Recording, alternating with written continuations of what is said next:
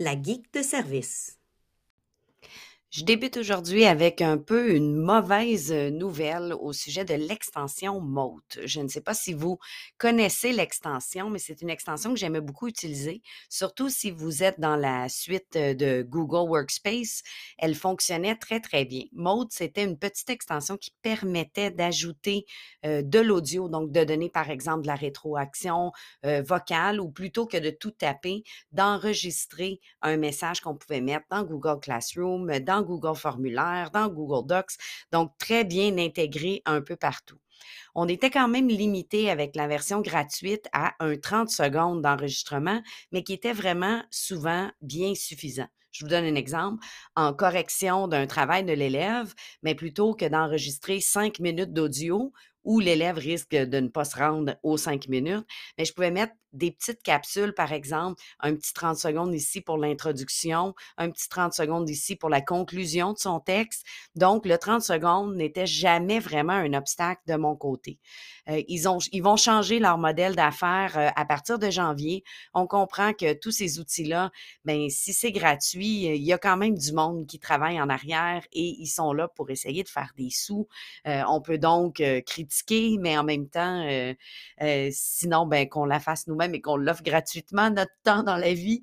Euh, donc, euh, ils ont changé leur modèle d'affaires et là, on va être limité à 20 enregistrements par mois, toujours de 30 secondes, le même fonctionnement, mais limité à 20. Ce qui fait que comme outil de rétroaction, par exemple, avec des travaux d'élèves, bien, ce n'est plus vraiment une solution viable parce que euh, j'ai, par exemple, lorsque j'enseignais l'anglais au secondaire, j'avais six groupes. Donc, à six groupes, je fais même pas un groupe avec mes 20 enregistrements. Par contre, euh, je vais personnellement continuer à l'utiliser, surtout pour sa fonction euh, qui est vraiment intéressante au niveau de Google Formulaire. Il est possible dans Formulaire d'ajouter Mote et de mettre la question, par exemple, à l'audio et même les choix de réponse à l'audio. Ce que je trouve intéressant, c'est que ça donne une flexibilité à l'élève de pouvoir lire la question ou lire les réponses ou se la faire lire. Ça donne un petit peu plus de possibilités. Et là, avec 20 enregistrements par mois, ben probablement que je ne vais pas utiliser mes 20 lorsque je vais bâtir une activité, mais même si je les utilise cette fois-là, ben mon formulaire, je peux le réutiliser à chaque fois. Donc, euh, ça va quand même être utile.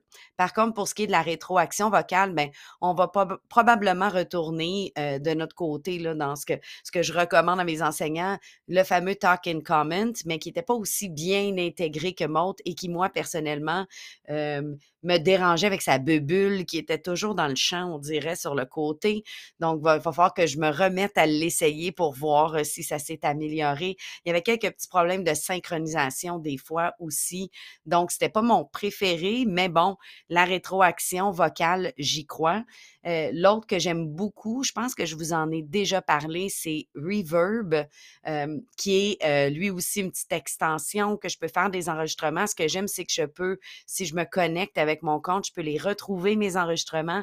Donc, je pourrais euh, repartager, par exemple, si je répète toujours la même chose quand je donne une rétroaction à une élève ou quand j'utilise, euh, par exemple, dans un formulaire, je pourrais l'utiliser Sauf que ce sont des liens qui sont ajoutés et c'est pas intégré autant que Mode, qui avait vraiment un bouton play euh, qui était vraiment euh, joli et intégré et facile d'utilisation. Donc, on va devoir retourner euh, malheureusement avec cette annonce-là. Je comprends que Mode a besoin à un moment donné de faire un peu plus de sous. J'ai pas regardé au niveau de combien ça coûte. Je sais que si on l'aime vraiment beaucoup, on peut toujours, comme comme enseignant, se payer, ce ce petit luxe-là. Euh, je crois fortement que quand on arrive à la limite d'un outil qu'on aime beaucoup, à un moment donné, il faut payer pour l'outil. Euh, je paye pour plusieurs outils. D'autres, la fonction gratuite est suffisante parce que je l'utilise pas autant. Mais si vous étiez un fan de Mote et vous l'utilisez beaucoup, ben, probablement que la version payante va être ce qui va être le plus intéressant pour vous. Bon, mais il y a pas juste des mauvaises nouvelles dans les outils. Heu, je vous, heu, fais un petit topo de qu'est-ce qu'il y a de neuf, heu, chez Google depuis les derniers mois. Donc, si vous utilisez la suite, heu, Google Workspace, que ce soit la Fundamental, qui est la gratuite, heu, ou, la Éducation Plus, qui est la totale, je vous parle de certaines options. Je choisis toujours de parler des options qui sont disponibles avec la version gratuite, puisqu'elles se retrouvent de toute façon dans la version payante et que je ne connais pas une de personnes qui ont la éducation plus, mais quand même, s'il y a des choses, je vais vous le mentionner. Donc, la première chose, c'est l'option de désinscription des élèves dans Google Classroom. Par le passé, un élève pouvait se désinscrire. Il n'y avait pas d'option dans la console d'administration.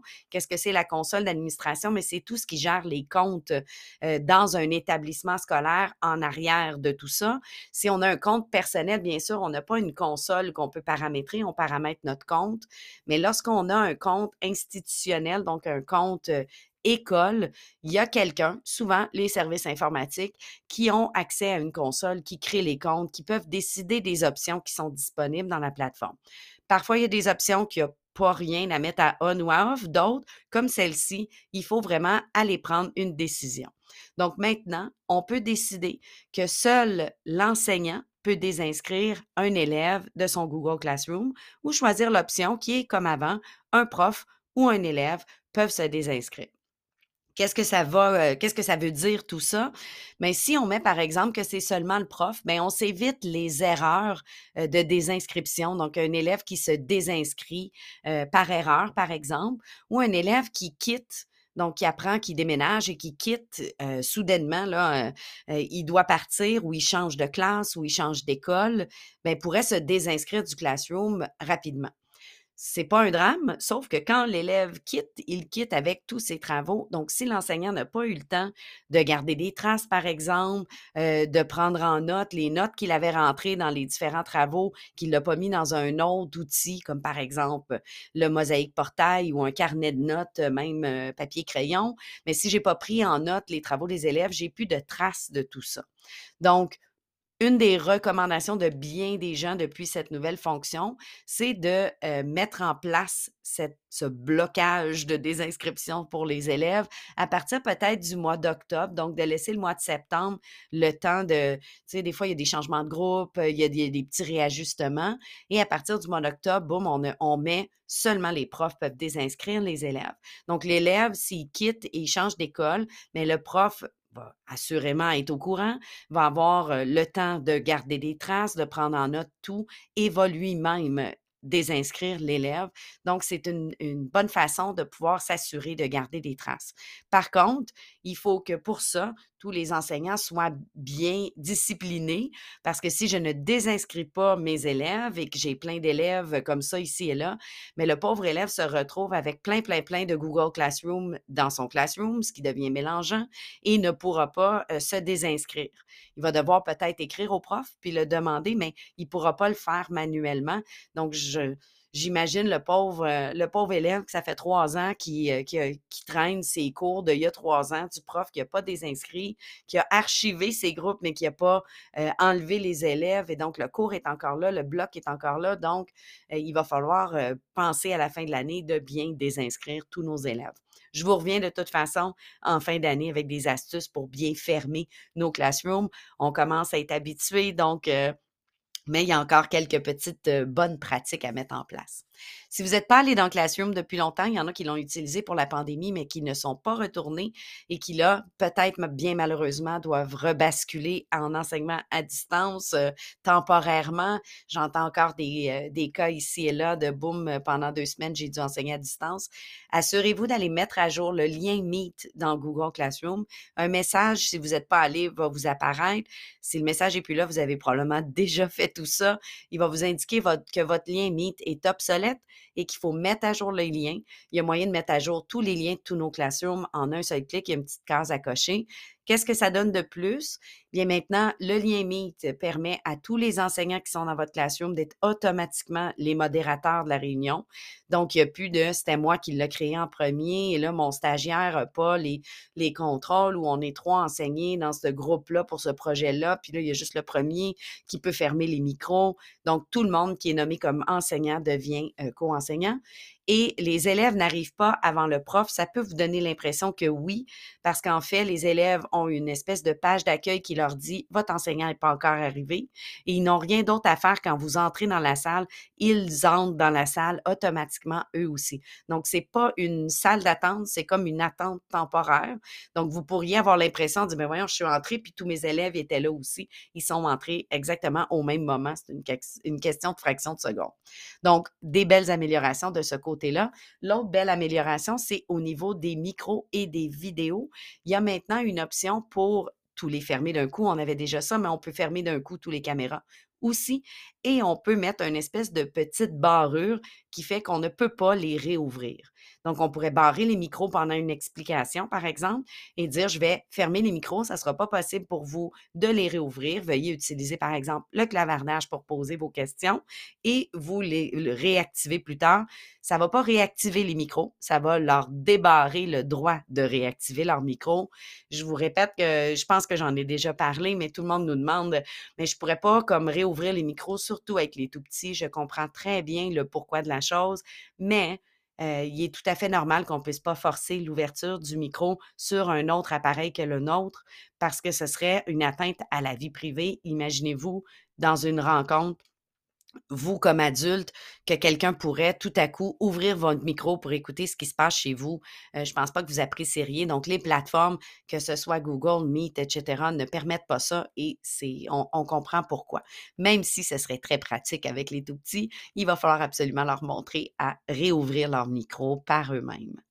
On a aussi un petit message qui peut apparaître si vous avez des extensions qui entrent en conflit avec Google Meet. Je trouve ça pratique qu'on le dise parce que souvent, on a des extensions qui sont désuètes. Une extension, par exemple, je pense à Mute All qui permettait de fermer tous les micros, mais elle n'est plus nécessaire parce qu'il y a déjà cette option-là dans Google Meet. Elle l'était dans le temps, ça venait pallier à une fonction qui n'existait pas dans l'outil, mais maintenant qu'elle n'est plus nécessaire, ben, je ne sais pas si elle entre en conflit, là, je ne l'ai pas testé, mais elle pourrait potentiellement être abandonnée par son, euh, créateur qui ne la met plus à jour parce qu'elle est plus nécessaire. Et là, si on l'a encore installée, mais peut-être qu'elle entre en conflit avec Google Meet et qu'elle peut, par exemple, faire que l'option de fermer les micros ne fonctionne pas ou qu'il euh, y a différentes problématiques, on n'entend pas le son. Des fois, c'est un, un, conflit avec l'image. Puis là, on a l'impression que c'est Google Meet qui ne fonctionne pas bien ou notre Internet ou notre ordinateur, mais souvent, même honnêtement, la majorité du temps, c'est souvent une extension qui entre en conflit. Donc, dernièrement, je, teste souvent des extensions. Quand je suis arrivée dans Meet, j'ai eu un petit message qui me disait une extension entre en conflit avec Google Meet et pourrait affecter euh, votre Google Meet, bien, je savais que c'était la dernière que j'avais installée. Je l'ai enlevé, le message a disparu. Par contre, ça ne vous indique pas c'est laquelle. Donc là, on est obligé de partir à la chasse aux extensions. Mais pour ce qui est des extensions Google Meet, présentement, j'en ai aucune à vous recommander puisque la majorité des fonctions sont vraiment arrivées dans Google Meet. Tout a été changé. On va me poser la question des sous-salles. La, la, la, Faire des sous-salles dans Google Meet, c'est possible. Vous allez voir des vidéos passer là-dessus sur les réseaux sociaux, mais c'est disponible seulement lorsqu'on a une licence payante. Et dans la majorité euh, des centres de services et des écoles, ben, on n'a pas la version payante, on a la version de base qui ne comprend pas les sous-salles. On peut y avoir accès avec la version Éducation Plus. La version Éducation Plus, là, c'est un frais qu'on paye pour tous les employés, tous les élèves. Donc, ça peut représenter, selon la grosseur de votre centre de service ou de votre école, plusieurs euh, centaines de milliers de dollars, même, j'irais dire, selon la grosseur de votre centre de service. Donc, euh, c'est une solution qui est, coûteuse, euh, mais qui peut être intéressante si vous êtes des, utilisateurs, là, vraiment, de, de tout ça. Est-ce qu'on paye des centaines de milliers pour des sous-salles? Ça, je ne sais pas. Il y a quelque chose à faire de plus, vous verrez. Une option un petit peu moins chère qui est plus intéressante, c'est les licences Teaching and Learning qui permettent pour à peu près une cinquantaine de dollars d'acheter un nombre de licences. Donc, par exemple, de dire on a euh, une centaine de profs, par exemple, qui l'utilisent vraiment activement, mais on va leur octroyer la licence et là, ils vont avoir accès aux sous-salles. Ils ont accès à des rencontres de 250 personnes également. Euh, donc, on peut leur accorder cette espèce de licence-là sans avoir à payer pour les comptes des élèves, les comptes de tout le personnel. Donc, c'est une option qui est intéressante qui s'appelle les licences Teaching and Learning. La version Éducation Plus, en passant, permet maintenant 500 personnes dans des rencontres de Meet, permet aussi là, des diffusions en direct, un paquet de choses. Mais dans la majorité des cas, on a aussi dans nos centres de services Microsoft Teams qui fait déjà tout ça et pour lequel on paye déjà. Alors, c'est un outil tout à fait possible aussi. Sachez aussi que Google a fait une version euh, organisme à but non lucratif. Donc, il y a moyen, si vous avez un, organisme, il faut envoyer, euh, je n'ai pas déjà fait la procédure, donc j'ai aucune idée de tous les documents qu'il faut envoyer, mais bien sûr, il va falloir prouver qu'on est une OBNL, mais on a alors accès à toute une version de Google Meet avec les sous-salles, avec tout ça. Donc, si vous avez un organisme à but non lucratif, ça peut être une belle option. Vous allez pouvoir créer des comptes pour euh, les gens, par exemple, dans votre conseil d'administration et pouvoir l'utiliser D'autres petits ajouts en rafale plus d'espace dans les commentaires de Google Documents. Euh, c'était une critique euh, souvent, on n'avait pas beaucoup d'espace pour écrire du texte. C'est sûr qu'on ne veut pas écrire des romans non plus dans les commentaires, mais maintenant, la boîte euh, est plus lisible, ça prend plus d'espace, on peut écrire plus de caractères. Et j'aime beaucoup le menu A commercial. Si dans un Google document, vous tapez le A commercial, on avait déjà commencé à voir différentes choses qui apparaissaient. On pouvait, par exemple, mettre le nom d'une personne et là, on avait son espèce de petite fiche avec son courriel et ses infos. on pouvait ajouter ce qu'ils appelaient des jetons ou des smart chips. On l'avait déjà vu arriver. Mais maintenant, le menu A commercial dans Google Doc est complet. Vous allez y trouver une longue liste d'un paquet d'options. Certaines des options se retrouvent déjà, par exemple, dans insérer une liste à puces ou autres, mais là, on les retrouve facilement en cliquant sur A commercial. On peut ajouter une image sans avoir à passer par insertion, ajouter une image. Donc, ça fait un petit menu rapide. J'aime particulièrement le petit euh, ajouter la date qui me permet d'ajouter la date jour pour toutes des, des notes de réunion et tout. Ça peut être super intéressant. Et il y a plusieurs nouveautés aussi dans Google Chat, qui est un outil vraiment à découvrir que j'utilise depuis le début de l'année avec euh, plusieurs collègues. On s'est créé des, des espaces euh, entre euh, équipes de projet pour discuter. On peut clavarder. J'aime bien qu'il fonctionne sur tous les appareils. Donc, que ce soit que mon collègue ait un iPhone et que moi j'ai un Samsung, ça fonctionne. On peut l'installer et on peut clavarder. donc, un outil qui ressemble un peu à, Microsoft Teams, bien sûr pas intégré avec toute la suite de Microsoft. Euh, donc, on n'a pas toute la, puissance en arrière de, Microsoft, mais ça permet euh, de créer des espaces. Moi, je vois du potentiel euh, avec les élèves, par exemple, de créer le conseil étudiant, qu'on ait un espace où on partage nos documents et tout, entre collègues, d'avoir un espace de clavardage pour pouvoir se poser des questions et on peut démarrer une rencontre Meet dans notre Google Chat super rapidement pour pouvoir discuter de sujets de vive, de vive voix quand c'est quand, c'est nécessaire. Ils ont ajouté plein de petites choses, donc des gifs animés et tout. Donc, c'est vraiment une, une application sur votre mobile ou c'est un outil en ligne. C'est aussi une application qu'on peut télécharger. Moi, j'utilise la version en ligne et la version mobile, mais c'est vraiment un outil à découvrir. C'est très épuré, très simple d'utilisation. Donc, on n'a pas les mille options de Microsoft Teams. On est dans quelque chose de très simple, mais qui fonctionne pour l'essentiel, ce qui veut dire clavarder, échanger de l'information, partager des documents, collaborer. Ça fait tout ça, c'est ce qu'on veut. Dernière nouveauté, c'est dans Google Site. On peut maintenant monter un, thème personnalisé. Lorsque c'est sorti, euh, moi, j'avais, j'avais mentionné qu'il y avait quelques petits, euh, quelques petits glitches que quand je l'avais mis, ça n'avait pas tout changé ce qu'il y avait euh, dans mon site original. Donc, je recommandais qu'on commence par le thème personnalisé, mais maintenant, ça semble réglé. Ça semble s'être amélioré. Et lorsque vous basculez dans un thème personnalisé, tout votre site va suivre le thème personnalisé. Qu'est-ce que je veux dire par personnalisé? Bien, plutôt que d'utiliser les, les 5, 6, 7 thèmes qu'il y avait originalement, bien, on peut choisir nos polices d'écriture pour les titres, pour le, texte. On peut choisir nos couleurs, donc euh, une charte de, de trois couleurs pour pouvoir euh, décider de la couleur en question. Avec les thèmes avant, on choisissait une couleur, puis ils trouvaient les arrangements. Là, maintenant, on peut vraiment choisir nos trois thèmes.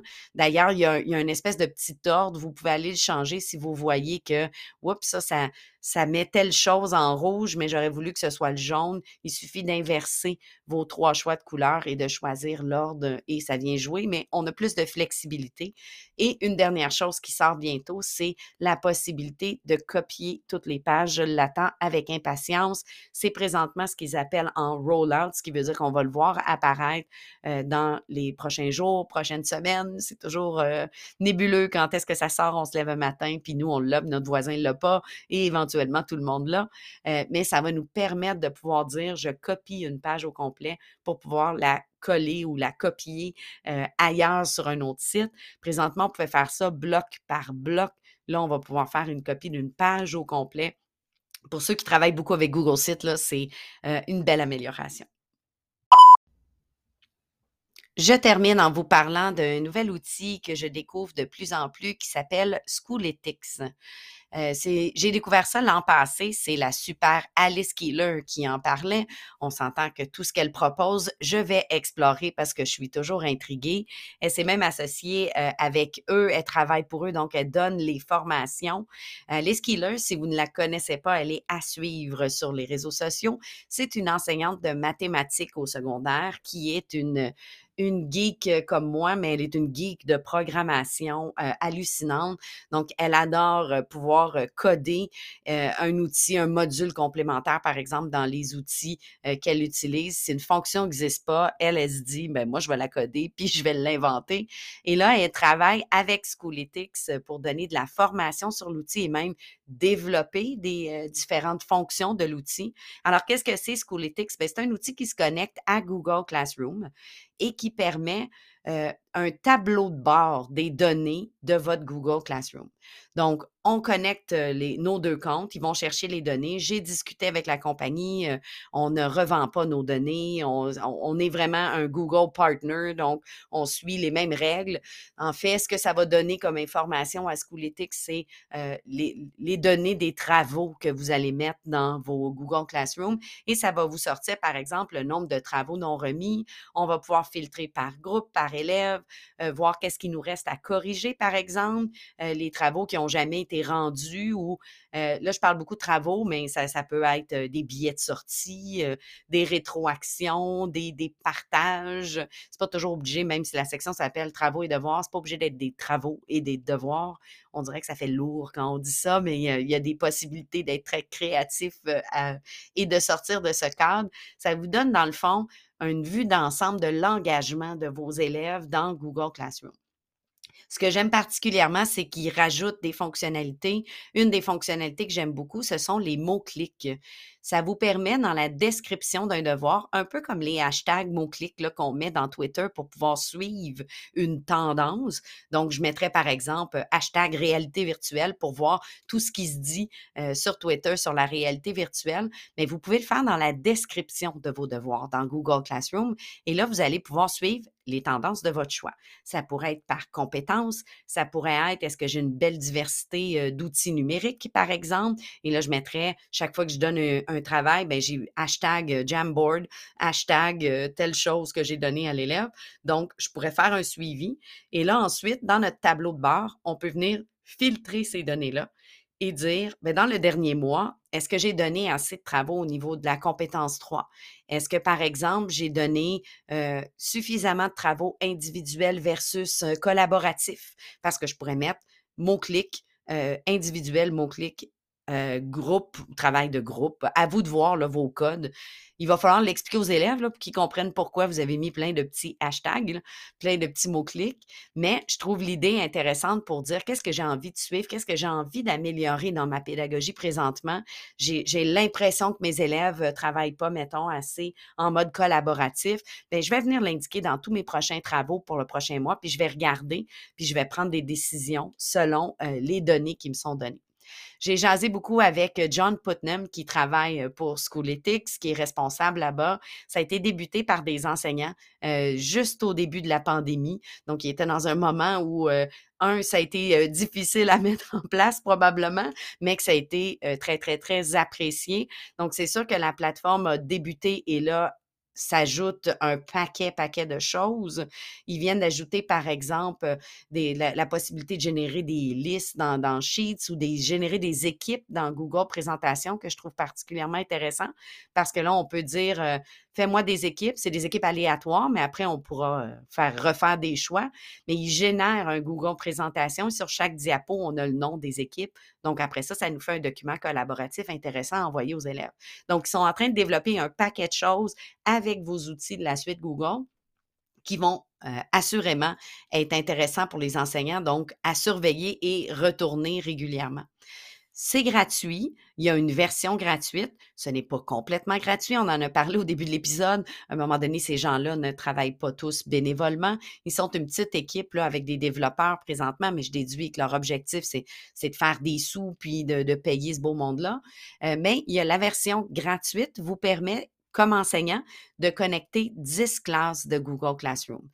Pour les enseignants qui ont plus que 10 classes, bien, il y a la possibilité de dire j'en connecte 10, je regarde mes données et je vais changer dans mon compte les, classes, mes 10 autres classes, par exemple. Donc, si j'avais, par exemple, si je suis un prof euh, d'art au secondaire qui a beaucoup de groupes ou un prof euh, de CR au secondaire qui a beaucoup de groupes, ce que je suggérerais, c'est connecter, par exemple, votre secondaire 1, aller voir vos données, aller reconnecter après vos secondaires 2, aller voir vos données. Vous allez avoir une petite manipulation de plus à faire, mais bon, euh, c'est quand même pas mal 10 classrooms. Au primaire, on s'entend que 10, c'est trop.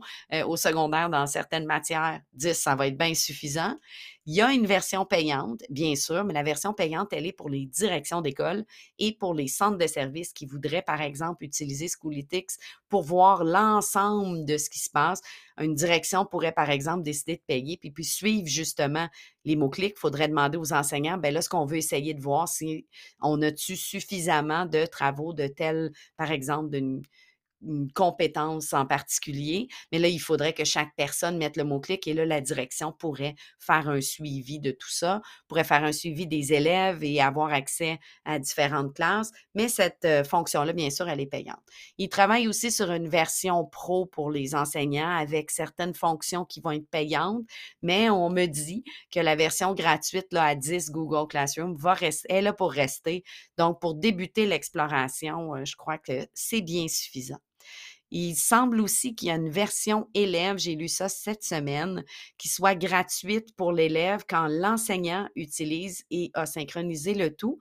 Je vais vous tester ça et je vous reviens. On s'entend qu'il faut que je teste comme si j'étais une élève, donc je vais le tester avec des, euh, des comptes fictifs pour voir qu'est-ce que ça donne. Mais si vous utilisez Classroom depuis un certain temps, là, que vous donnez vraiment, vos travaux sont là-dessus, que vous avez passé la barre de j'utilise Classroom pour déposer des documents, puis vous êtes vraiment j'ai assigné des questions de discussion, euh, j'ai des billets de sortie à chaque euh, fin de mes classes, par exemple, où à chaque semaine, euh, les, élèves ont un journal de bord à faire dans Google Classroom. Vous donnez des travaux, vous mettez des dates limites aussi, parce que ça, c'est une des choses, c'est moins intéressant si on n'a pas de date limite, parce que là, on n'a pas de données sur nos élèves qui remettent à temps leurs travaux. Mais si vous êtes rendu, rendu là avec votre utilisation, ça va vraiment pousser votre utilisation de Google Classroom. Ça va vous permettre de, de prendre action de vraiment faire des choix pédagogiques en vous basant sur les données de vos propres classes, de vraiment voir qu'est-ce qui manque, qu'est-ce qu'on n'a pas fait dans le dernier mois, euh, qui dans mes élèves est, est, désengagé, remet le moins de travaux, je vais les rencontrer, je vais voir si c'est un problème euh, technique, si c'est un problème d'accès à la technologie, est-ce que c'est un problème de motivation? Donc, vous allez pouvoir avoir un meilleur suivi de voir ce qui se passe. On peut même voir les, les dates où on remet le plus souvent des devoirs. Ça peut être intéressant aussi de voir bien, tous mes groupes, j'assigne ça, par exemple, tous les vendredis. Je me retrouve euh, que la remise est le vendredi. Je me retrouve à corriger toutes mes fins de semaine. Peut-être que je peux euh, étaler ça un peu mieux, donc de gagner en efficacité en observant le tout.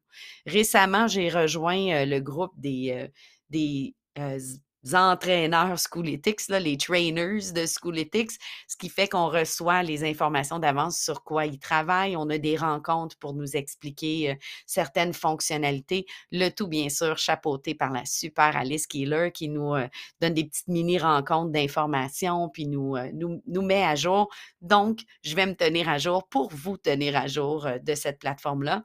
À noter que la plateforme est en cours de traduction.